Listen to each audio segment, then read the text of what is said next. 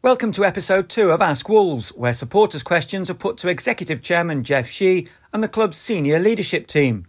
I'm Johnny Phillips, and in this episode, we'll be hearing from Jeff, General Manager of Commercial Operations Vinnie Clark, General Manager of Marketing and Growth Russell Jones, and General Manager of Football Operations Matt Wild. They'll be answering supporters' questions about the management structure at the club, communication between the leadership team and supporters, ticketing and pricing, stadium redevelopment, and commercial operations. Several key senior staff left in, in recent years, and fans have been asking about the actual structure, and it's probably something for all five of you, really. Um, wh- where does the structure lie in, in terms of who does what? Jeff, can we start with you? Yeah, I have to say, as the club is at a different stage now. I think uh, if you look at a company or a club or whatever, I think the early stage is different from uh, the later stage, and uh, so it's very natural, and the people will come and go. And because, uh, of course, some people they may need a, a, new club or a new company to work for, and also from the club's view, we need uh, more fresh people to come in. Because if you you, ne- you cannot always rely on uh, older group people and to do all the jobs because the club is bigger and bigger now. So it's very normal. It's a kind of involvement. From my personal view, I think, personally, I think we have a better team now than before. So bigger team, stronger background. So I don't have any concerns about the people who have left. Of course, I wish them have a good future and uh, for their career, but uh, I'm very happy about the people we have now in, in the club. I think they are stronger. Yeah, we heard from Matt and Scott, obviously, but Russell, what's your sort of role? How, how would you sum it up?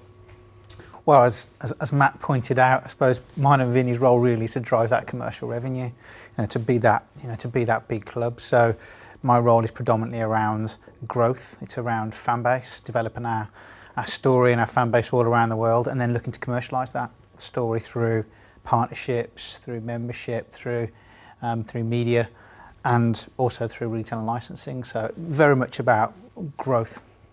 That point you made about fan relationships, that's interesting because one of the questions we had from Joe Element about COVID, has that affected, do you think, the club's relationship with the supporters? I think it's, it's really tricky, isn't it? Because it's created this distance that we've never really ever experienced before in, you know, in, in, in football history.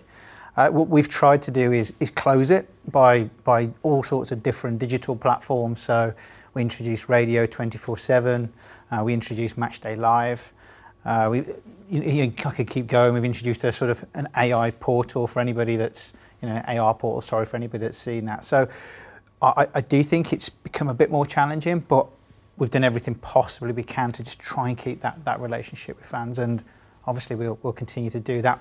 But on the other side, you know, look, I think everyone around this table would agree that we can't wait to see fans back you know, against Manchester United. That's that's what football's all about, isn't it? Yeah, absolutely. yeah. But, but Johnny, I think maybe maybe one of the, the hints uh, uh, behind the question is about why Jeff didn't come out to, to speak too much, right? I think uh, I, I understand that, but one thing I want to uh, say uh, by this chance is just uh, because everything I will speak to the public will be read and be watched by all the people around the world. You know, so so sometimes I have to think about uh, what I will say, uh, what, I can say. For example, the players, the coach, uh, the staff here, the, my friends, my competitors, maybe other clubs, they will all listen to me and to hear what I, I, I, I will be saying. So I'm very restricted to what I can say. For example, after a loss, of course, I'm not happy. But can I say the same thing? Oh, whatever. I, I'm, I don't like the play from a player. Whatever. I cannot say that because I have to. It's like one family for the club. I have to look after the internal stuff first. And sometimes I'm afraid what I can say will give negative impact to our staff. So sometimes you have to be careful about this. So, so I understand. Uh, maybe in the past the fans were okay, and uh, someone uh, came out to, say some good things mm. uh, to please them, but uh, they don't know. Sometimes when you say something, maybe good to you to hear, but better to others to hear. You know? So, so I have to find the, the balance. So eventually, when you search for all the the words I can say, it's very limited. so that's the reason I don't want to come out to say too much, you know, and also especially at the moment uh, when emotion is across the whole club and uh, everything I can say is wrong, you know. So, so that's the reason why person I cannot come to say. And also for, for the people, the leadership group, they're the same because uh, normally in principle and uh, the leadership group, what they can say should be approved by the club because what they say is representing uh, the image or the profile yeah. of the club as they're representing the, the, team. So sometimes you, you come out to say something, actually people and fans will think you are uh, the whole club is behind you, right? So they will not try to uh, distinguish you. It's what Russell said, what Vinny said, you are all from Wolves. So that's the reason why we have to be careful and we have to have a proper process to say what we have to say. And uh, I, I, do hope the, the, the, fans can understand that. And, uh, and uh, actually, from the personality, I'm quite keen to talk with the, the fans. And so I always receive and uh, reply the emails to, to, to them. But uh, for the public speaking, public uh, social media, we have to be careful because it's not sometimes you just feel pleased about some words, but actually in long term, the words will have better impact to, to ourselves. Yeah. And I think that shows where, where yeah. we are in our evolution. I think we're, we're a pretty calm organisation. I don't think we want to rush to speak publicly in yeah. moments of panic or you know times of hardship or whatever. But you know, I think the way Jeff and, and, and us guys work is that we don't speak too often, um, but we we do and we feel that it's it's appropriate and it's necessary. Um, and just on the structure side, you know, I, th- I think many people see that a couple of key departures took place last year and they've never been replaced. And there's the the myth that Jeff is sweeping the dressing room and all that sort of stuff. no, no. I'd actually say the opposite's true. I'd, I'd say we've we've beefed out the leadership team now, and instead of being three guys, it's now you know there's now five of us doing that work. So I think the contrary of what what the the common misconception is is, is actually quite the opposite reading through all the 633 questions, there's a lot of satisfaction with the media channels and the work that, that yeah. is being put out and the content. Yeah. And also, uh, there is a general sense of gratitude for what Fosun have done um, in terms of a wider sense for the mm. club. V- Vinny, you touched on that sort of the wider beefing out of the leadership team. Where does your role fit into that? So I oversee the, the kind of the trading arms of the club, if you like, the, the, the retail operation, um, ticketing, hospitality, food and beverage, all that sort of stuff. Work really closely with Russell and Russell's teams uh, in marketing and media to to basically um, run the club from a commercial operations perspective and make sure that we're you know we're, we're optimizing revenues whilst delivering a, a great product to our fans. You mentioned the word ticketing. I so did. if you're going to cross it, I'll nod it in. um, Dave Bodison, Tom Willett, and many, many more have said, why are you charging £45 a ticket for a dead rubber against Manchester United after fans haven't been able to attend for so long?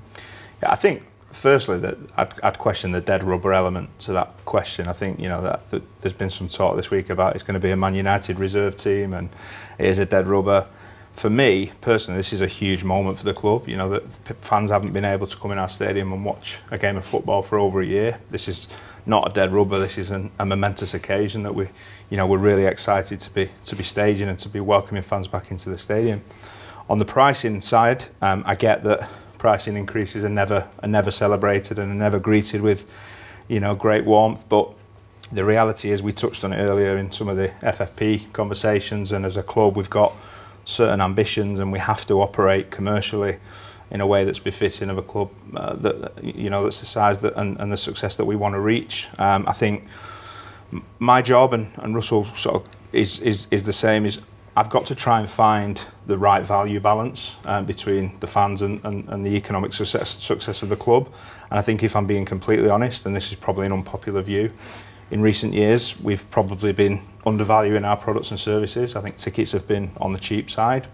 We underwent a, a benchmarking exercise recently, which showed that we were sort of 17th, 18th in the Premier League in terms of what we charge for people to come to come to the games, and and actually we've had three really successful years back in the Premiership, and we've had a, a good Europa League run. So um, you know, we've reached the knockout phase of that. So we wanted to really realign our prices, and I know that that's difficult um, for people to maybe accept initially. But what we what we really want to do is be fair, and, and we don't think that, that the pricing structure that's in place for the Man United game is unfair. I think our most expensive ticket is 45 as the as the question points out, we we benchmark that, and that's that. There's actually eight clubs that are, that are charging more than that for their top price ticket. So we are somewhere in the middle of that of that group in terms of the Premier League and what they're charging, and that is realistically where at this point in time we need to be. But on the other side of that, the community that you're in um, has suffered greatly from the pandemic, and th- you'd be hard pushed, I think, to make a case for £45 for a lot of sort of paying supporters. Uh, how can you answer that? I understand it's been a really difficult time for not just the community here, but but all over the country, and you know I'm, I'm empathetic towards that. Of course, I am. I, I think you know, I'd counter by saying the club have done tremendous work over the last 12 months in the community. Feed our pack, you know, we've we've called our elderly and vulnerable fans over the last 12 months, give them care calls to make sure they're okay. Russell can probably list another five or six things that we've done that, that have really impacted and helped the community that we're in. Um, the, the cold reality is that you'll have seen our recent results for 1920. We posted a 40 million pound loss, um, and this year is probably not going to be much much prettier than that. So we're always trying to find that balance of you know being fair, making sure that the fans are getting good value for what they what they give us and, and for being part of that community. But equally, we've got to we've got to look after the football club, and we've got to try and get parity with the likes of clubs that we're trying to compete with. Ross, we touched on the dislocation that fans might be feeling at the moment, and Sebastian Wallum has said, you know, football's a habit, and you know, people might be out of that habit. Will forty-five pound a ticket maybe not encourage them to return? Do you understand that you could have created a rift with the local population? Yeah, no, I, th- I think we do, and, and as Vinny said, it, it's something that we spent a lot of time you know, working through, considering, making sure that you know we believed it was good value in terms of the rest of the Premier League benchmarking. I, I think in terms of what will happen moving forward, uh, obviously take up of, of tickets so far has been been really really strong. Um, we believe that you know moving forward, there's a real appetite to get back inside the stadium and to, to see the team playing again. You know, we, we all missed that full house at Molineux. I think anecdotally we know other sporting events around the country have sold out in super quick time. So you know, we do believe internally there's a real appetite for fans to, to get back inside the stadium. Is, is that more of a commercial decision than a, than a moral decision, perhaps? It's, it's both. Ultimately, it's both. And, you know, we, we, we, we always factor in, you know, what the, what the societal consequences of our decisions are going to make. Mm. We've got to make sure that we've, I mentioned the balance of value.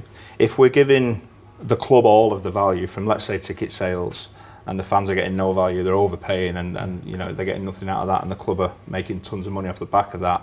That's an imbalance, yeah, and that's unfair. And if we were doing that, if the club was getting all the value and the fans were getting none, that would be a failing. Likewise, if, if the balance was tipped the other way, and the fans were getting probably overvalued for, for what they were getting, and the club were being undervalued in that dynamic, again, that's a failing. So what we're always trying to do is find that fair and reasonable sweet spot that gives us a what we need to continue to compete as fans expect us to whilst b giving you know giving the fans what they perceive to be value. Yeah but i, I sorry uh, i want to say that there is a big misconception from the fans is that they think uh, the major revenue source come from the broadcasting whatever and so the, the ticketing revenue is not important uh, whatever. It's wrong i can say when we say top six of big clubs we want to chase, we want to catch up with. The biggest gap is not the broadcasting revenue, it's the ticketing revenue. Mm-hmm. But that's For, the size of the stadium, isn't it? Yeah, yeah. So, but also about the pricing. So if you look at the, the price for Chelsea, for Spurs, for Man United, you can see the huge gap. You know, so. So, but they're 30, 40,000 more fans. But that, but that, but that gives well. us a further disadvantage because yeah. you know if you look at yeah. Newcastle, for example, 52,000 you know, we could be at the same price as them, but they're still they're still going to be beating us in that competitive element. And I think Jeff makes a great point. Across Europe, in, in, in the big five leagues, match day revenue is around 16% of a club's revenue. And people do sort of say, it's nothing to the clubs, why do they even bother charging us ticket? It means nothing. It, it couldn't be further from the truth because in the Premier League, in that, in that bracket that we're in, the broadcasting revenue and the Premier League distribution is largely the same for a lot of clubs. Yeah. Where you can really make a difference is in that, you know, that that con- commercial area that you can control, such as sponsorship, retail ticketing, etc., etc. So it is important, and, and, and you know, it, it's important that we find the right value for our, our products. Yeah, right. I, yeah, I was just going to say, look, don't underestimate the occasion. You know, having fans back since the seventh of March, 2020. You know, it's going to be a great occasion for the fans, but it's going to be and probably an even great occasion for the players. You know, I can't underest- I can't tell you how much they've missed it. Conor is constantly on me saying, "When are we going to get fans back? We miss the fans back. We miss the fans so much. We need fans back in the stadium." I, I think a certain amount. I, I agree to some extent, and I think Yeah. the players will have a huge Mm. lift from it. I Yeah. think there's a significant amount of the fan base who, who don't see this Mm. as important because it'll be mainly empty, and the social distancing is in place, and they're looking to when Molineux can be full again, and that's perhaps Yeah. why another reason why the ticket price is such an issue. But it's such a vital step on that journey. This is a, you know, Yeah. we, we're never Mm. going to go from Mm. zero to, to a full stadium, No. and this is a, you know, a re-. You know, it, we, we were we were planning as far back as last July to get people Mm. back in, and then Mm. we were going to. Do you remember the tiering in December? We were Yeah, going to get yeah, the last seven yeah. games in, and then Mm. it's ever evolved and changed, and it's Mm. as luck, luck would have it, it's just one game at the end of the season now, which does create a bit of a strange, Mm. weird sort of dynamic Mm. for you're going to have fans in for one game, but. I think it was important that we recognised that you know it is a big occasion. You know, it's and, and, and it's a Premier League fixture against one of the most successful clubs in world football. And it's frustrating because it is one game. You know, we've got you know we've got red zones, amber zones that we can't, we're not allowed to move. You know, so it's killed a lot of seats. You know, we'd love to get some more fans in, but you know, because it's one game, we can't. th- th- We're just limited to what we can do. So, Vinny, is this going to sort of be the forerunner to a, season ticket price rise? That's what a lot of fans have emailed in theory. I'm sorry if this feels like no, no, no, not you. at all, not at all. Look, I, I need to be totally honest, and we, we have to take ownership from where we are. I, I you know, came into the business two years ago, and uh, one one of the, you know, key things that in the analysis of where we were as a commercial operation was that we're probably on the cheap side, and, and, and you know, we do need to realign if, if, if we want to compete at the levels that, that we want to compete at and the fans expect of us. We're, we're commercially miles away from, I don't want to use the big six because it's not on vogue at the moment to say those things, but we're miles away from them. And whilst we never want to be uh, pricing our ticketing so that it's unaffordable and, and you know it's pricing people out, it's pricing the working man out. I'm a working class lad myself. I'm, you know, we're desperate not to do that and we're committed not to doing that. But what we do want to do is bring a balance and fairness into into where we are and get it to, to parity in terms of our peers. We're not looking to overprice fixtures. We're not looking to, you know, make season tickets unaffordable. But we do need to reset and realign where we are because historically we've we've we've in my opinion and, and in you know when we look at benchmarking against the Leicester Cities and the Newcastles of this world who we see as our competitors commercially, we're behind them. I, I understand that. I understand that you have to try and sort of bridge that gap. But you, there will always be fans priced out. As soon as that £45 ticket is announced, there will be a percentage that you must accept are priced out now. Well, affordability is, is hugely subjective, isn't it? You know, we, we, we had we, we've discussed this as well. You know, what's affordable to one person is not affordable to another.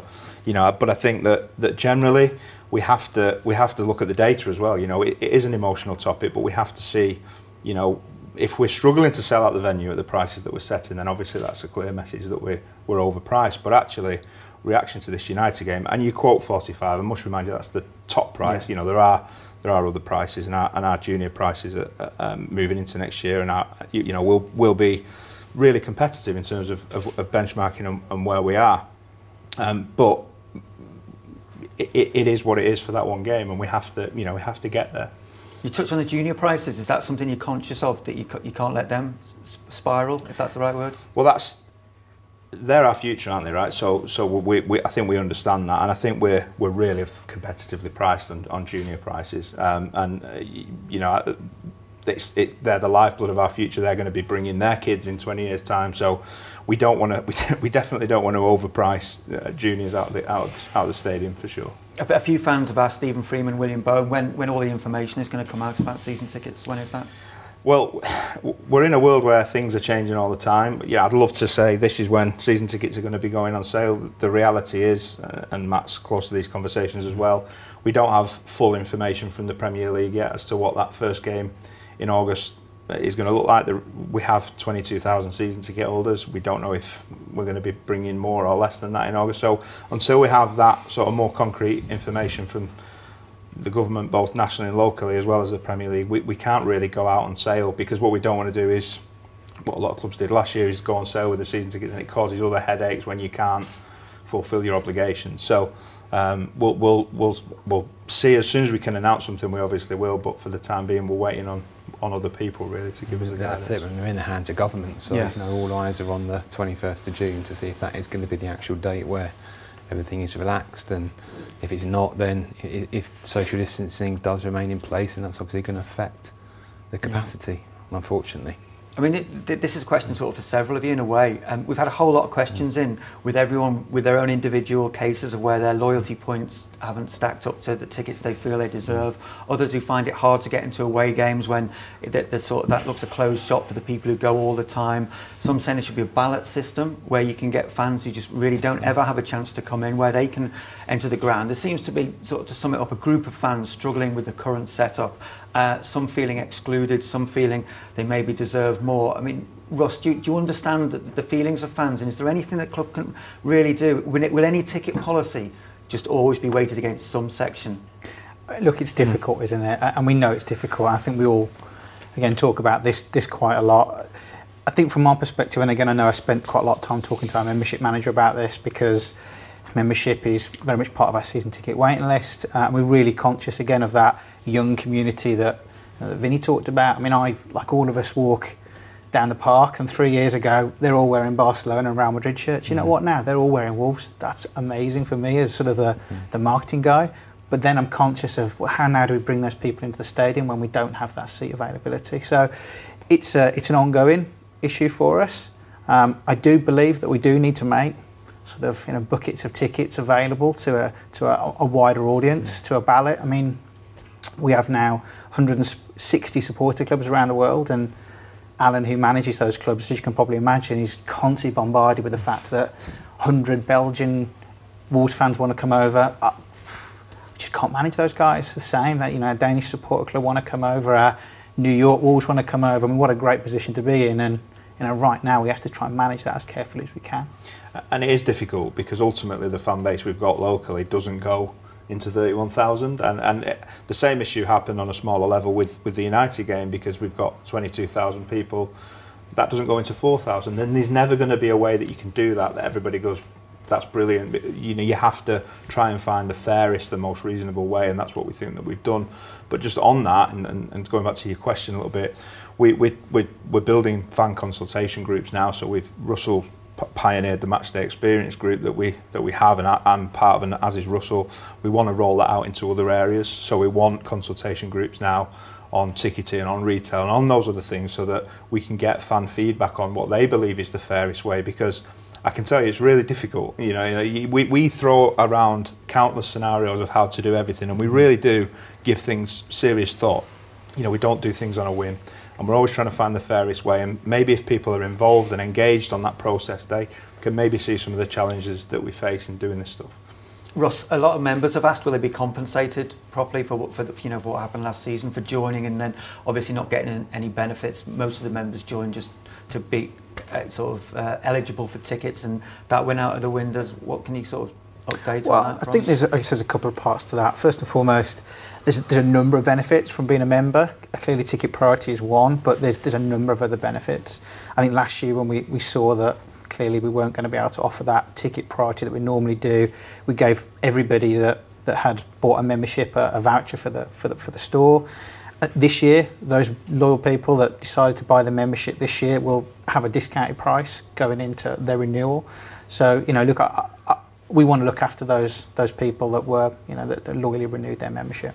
Is this a chance for fans, Jeff, to get on board? It- Will, will fans have a, a big say in this, or can they have any say i- in maybe ways in which you can change the ticketing approach, or, or change the way they can have access to the club in general?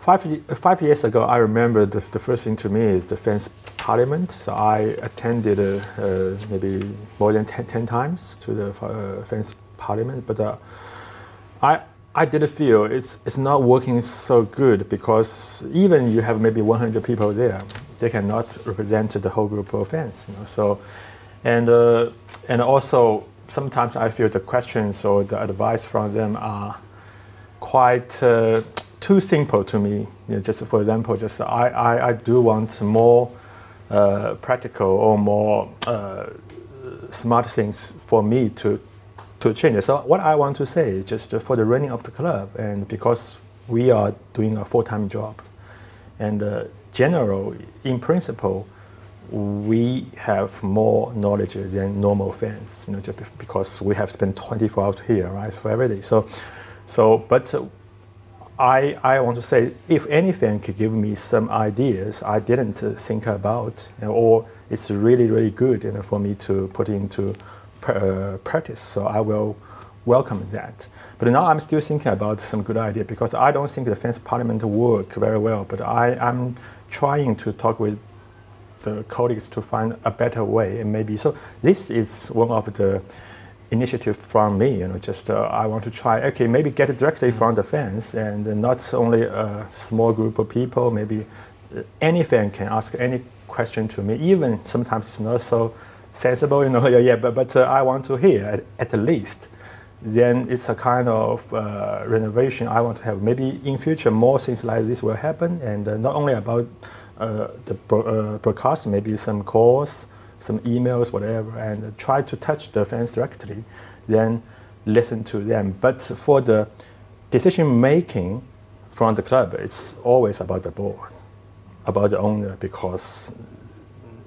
the owner is the owner for a reason, right? So yeah, yeah so, so they have the right to make the right de- uh, decision for the club. If they are wrong owners, they are bad owners, sooner or later they will be gone. You know? So so sometimes, uh, at, at the least, trust the owner or trust the board more, then sometimes they will deliver a good job to you. Right here. This one's for everyone then, yeah. given all we've said. Uh, apart from letting fans back into ground, are, are, there any plans to re-engage supporters in the whole? Uh, you know, a lot of supporters have felt dislo- dislocated. We've said that already. They've also felt sort of marginalised, maybe from what happened with the Manchester United ticket situation. Is there a plan to re-engage supporters?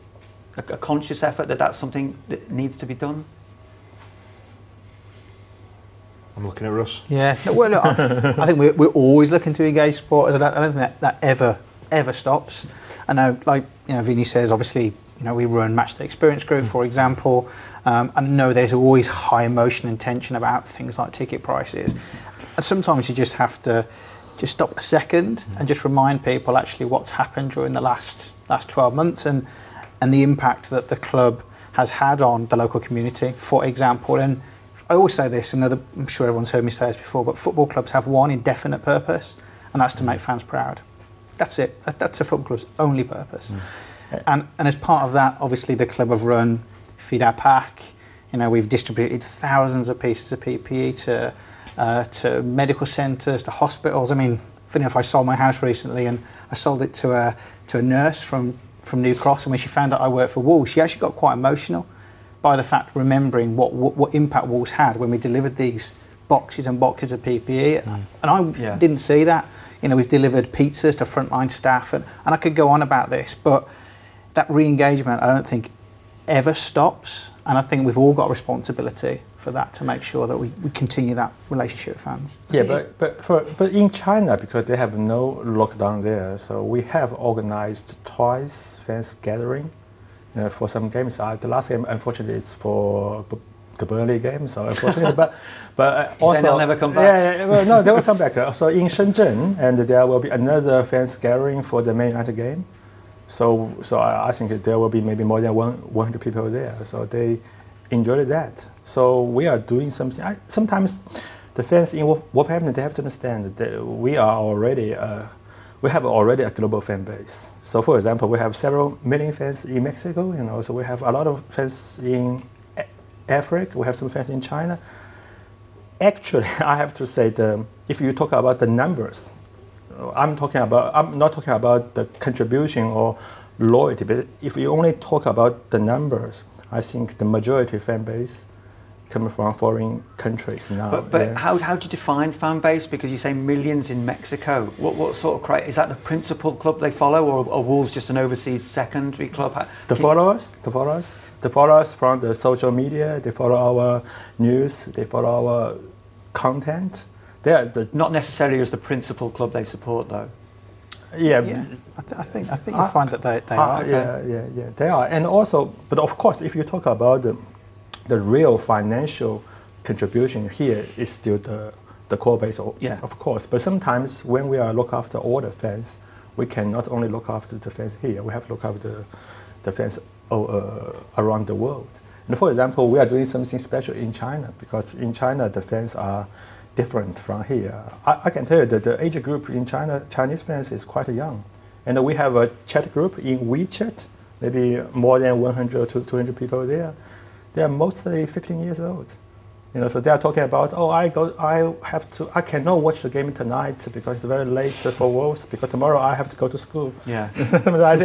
But here, the fans families are more like uh, 40s, 50s, so it's different. So we have different strategy for different fans around the world. Yeah. We'll touch on the importance of the global fan base in, in a bit and why it is key and why, why it heads straight back to the first team. Um, but initially, we- we've got to stick with the fan base that we've got in the city at the moment. And the stadium is obviously a huge issue. It's not the supporters' fault that the stadium capacity is what it is. Um, Jeff, can you sort of update us on any plans for developments? Everyone's looking at the Steve Bull stand and thinking that's an obvious starting point. Where, where do we sit with this? Yeah, I think there are two options. The first option is to some refurbs and, uh, and not so much investment, but uh, I think the, the, the highest priority is the s- steel stand, right? So, Yeah. so, I, we are planning to do some refurbs and maybe not uh, large investment, but to try to make the stadium better. I think that that's one of the options, and I keep talking with Russ to try to make it happen, and sooner or later. The other option is that, the long-term investment, a new stadium or at the same location, whatever, but it incurs maybe I think at least uh, three or four hundred uh, million investment. You know, so that's a big money to us now. And uh, normally, clubs do the business. Uh, they, they, they, they, they loan money from the banks and with a lower interest rate, for example, like uh, Spurs are doing. And uh, I think the interest rate may be two or three percent and uh, it's a 20 years loan and, and uh, you have to pay the interest for, uh, for every year but you calculate that you think maybe by the commercial revenue the ticketing revenue and you can get the money back maybe in 15 years or whatever. So in general a new stadium is commercial wise or, fi- or financial wise it's not a very sound project because you pay the money first upfront then you need a very stable smooth 15 years to get the money back. But uh, actually, at the beginning, I thought it, it uh, works in most cases, but the pandemic me more neg- uh, negative thinking because Yeah. sometimes one year like this will will break all the calculations or uh, predictions or whatever. Because one year without any revenue, your cost uh, about the same will be very, much higher. Then, then it will push the, the financial crisis into a high degree. So now I'm more cautious about it. So the key, the key criteria is the interest rate. Yeah. So I think even even just 0.01 percentage gap will be important because it's 20 years, you know. So so I'm trying to look for a very low interest rate. So I did uh, consult with the government in Wolverhampton, and also I know the bottom line, some some debt, some loan from the government. But they have some guidance or discipline, and uh, they cannot do something too low, or the people will will say bad things about the government. Or we can look for the market, uh, maybe in United States, some pension fund that they can do the same thing. So we are keep looking for that, but. Uh, when the interest rate will be low enough, depending on the market, not it depends on us. So we will keep try to trying to explore that. But at the moment is very important. Is You- that, is, yeah, that, yeah, is that something the supporters really have to understand? You feel that the, Yeah. that, that the stadium expansion is, is really down to the to the global market and the banks in particular, and, Yeah. and no matter how much they say Yeah. it needs doing, it needs doing, it needs doing, there comes a point where you just can't act until t- till the right climate. Yeah, yeah, when the moment is right. I mean, financially, when the moment is right, and uh, then when we when we take some risk like the pan- pandemic Yeah. into this consideration, if we think it's right to do that, we'll, we'll do that. And it's not to make pro- uh, pro- uh, profit for that. If it can break, uh, break even, it can work. But now, by current calculation, it's harder to uh, break even, and also maybe some, if we meet some year like the year now, it will be a disaster to us. So we have to be careful. And uh, also, if you have any money uh, spare, I think the, the first priority is about the first team, the starting 11. And even, even the academy is ahead of the new stadium. Okay. Right, Scott. Yeah. So, so You'd be I- pleased with that, yeah, Scott? yeah, yeah, yeah. Um, you know, going back to the Steve Bull stand, Russ, there's a couple of fans have, have mentioned a few safety issues. Getting into the Steve Bull stand now can be a nightmare, up to half an hour queues, and then and then the steepness, particularly the second tier, uh, causing a few issues. There've been talks. Can you get rails in? Can you do this? What are the? Or can you let us know any specific plans? Yeah, no, absolutely. As- As, Jess said, we, we spent a lot of time looking at every aspect of the stadium in terms of almost those quick wins. I mean, the reality is that even quick wins are not quick, quick. They're, you're talking about two to 14 year paybacks. Uh, knocking down stadiums, you're talking about 20, 25 year payback. So, in terms of the Steve Bull stand specifically, um, we've looked at a number of different renovation ideas. So rather than a complete knockdown, it's renovation to address a number of different things, but mainly it's about facility upgrades because look, the fans are correct that the facilities are massively outdated when you go into the Steve Bull stand. I think it's fair to say from a you know hospitality perspective. I mean, you know, Vinny can talk more about that, but from the turnstile perspective, you know, we're aware that those queues are outside. So those renovation plans we've looked at would involve um, full kind of changes to concourse, certainly changes to the way that people, fans access access turnstiles, massive upgrade to hospitality facilities. So timing's everything, as Jeff says, but it's it's absolutely on our radar.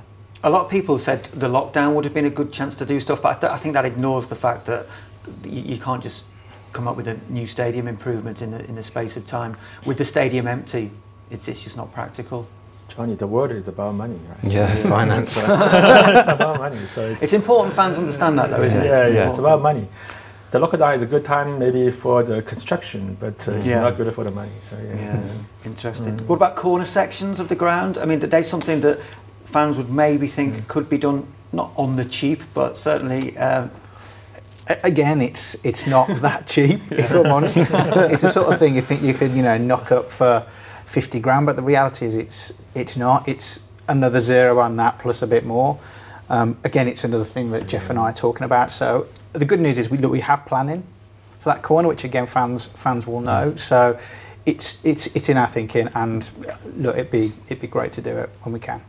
I think you've answered this before, but a couple of questions from Leon James and Craig Lefebvre have talked about would a new location still be on the table, or is that out of the question? No, I think uh, Russell has done a good job and uh, he proposed me a good plan. So before that plan, I thought maybe a new location will be possible. But uh, after that plan, I have seen that plan, right? So it's a very good plan. So, so I, I don't think we should move No, I think- lo- location here. Yeah, I, th- I think Yeah, most yeah, fans would agree, if not entirely. Also, you've got that city centre location, which I think you know is, is sort of invaluable when you look at other clubs. And, and, and talking about that, uh, Lee and Joe Walker have said um, they want to know if there's any partnerships or developments that you have ideas for, supported by the council or the university, and, the- and the wider area of Wolverhampton that you can help with regeneration. Yeah, def- I mean, I, I sit on a couple of boards in the city. So, funny enough, I was on a call with uh, Tim Johnson earlier on today, the, the chief exec of the council, and I also was on a call after that with Catherine who's the external relations at the University of Wolverhampton. So, we're really, really tight with both the council and the university. That development of the the Molyneux Quarter clearly has a an overarching interest for, for all parties. Um, the university in particular are incredibly ambitious in terms of their plans. They've recently opened the 100 million Springfield site, which will be the biggest construction campus in, in all of Europe. Um, and they're, they're, they're opening a screen school, which is a sort of a direct partnership with us in terms of some of our esports programs. So we're really tight with those guys, and I, look, I've no doubt that they would be supportive um, of everything that we're that we're trying to do. And as, as Jeff says, that that interest rate that that is going to be important working with the council so, that, so they can support us if that becomes a funding option. Vinny, what can be done uh, in, in terms of your side of the business with the current stadium? Because it's not necessarily geared towards realising the commercial growth you, you, you want to. It's not. It's a, it's a it's quite an old school stadium, and, and everything we do in our teams is we always start with the product. What is the product? And you know, on the hospitality side, you know, specifically in the in the Steve Bull area, you know, we're not proud of, of, of what's over there at the moment, and we desperately want to change that. Um, and, and and put products and, and packages in place in hospitality that you know that we can be proud of and that fans can can enjoy. The, the reality is commercially it has to work, you know, and if there's 20, 30 year paybacks on this work, then we have to seriously question whether that's that's worth doing. So, you know, it's it's it's a balance. Again, it's, it comes down to it's a balancing act. You know, there are quick wins that we can try and bring in and you know improve our products and, and you know improve the value that we're giving to supporters. But some of the other projects are much longer term. Back um, before you arrived here, Jeff, when the Premier League first came about, Wolves sort of were left behind a bit with the ground, and it was only when Sir Jack Hayward redeveloped it that they Yeah, sort of yeah, caught up. Do you, do you fear that there's any sense that that could happen again in, in a modern era? different owners have different views. Sorry, I have to say that. Of course, I understand the Sir Jack has done a, a lot of good things to to, to the club, but uh, but uh, I think you cannot compare two, two owners because they share different backgrounds, right? So and uh, for Fosun or for myself, we always we always put the team first here because we do think when we talk about a club, the stadium is important, but uh, in modern times, it's more more about, more important about the squad. When you talk about the top clubs, the first thing in your mind is not the stadium. The first thing is the players. In history, the play, all the players come and go and to the club. So, so the focus will be always about the first team. And also the challenge in the Premier League is so tough now. You can see everything is so challenging. So we have to think uh, about the first team squad, academy, and ahead of everything else. Uh, but of course, it's uh, nice to have if we ha- have a new stadium. But uh, we have to be patient to wait for the right timing. And timing is everything. I can tell you, timing is everything. Just uh, when the timing is right, I dare to do this. But uh, above that, I'm like uh, the captain of the ship, so I have to keep the ship stable. You know, it's very important. I don't want make the ship uh, go to a shipwreck, whatever, just because financially, commercially, sporting wise, it should be stable. And uh, that's the, the most important thing. And uh, people are ce- celebrating it's the fourth year in the Premier League. Uh, it's like uh, something amazing, but to me, it's not. Uh, I think we can stay here for forever. You know, so so so if you want to do that, you have to think about the players first, right? Rather than you think about new stadium. I think a lot of cases in the past years in the world, you built a new stadium, then you drop to Liga One Championship, forever. So, what? Why do do, do this? So that's my reasoning, and maybe it's different from the previous owners, but everyone has their own ca- uh, character. You know, so so I just be myself. Yeah. And, and the guys earlier in, in, in their bit were talking about being creative. Uh, we, we do the same.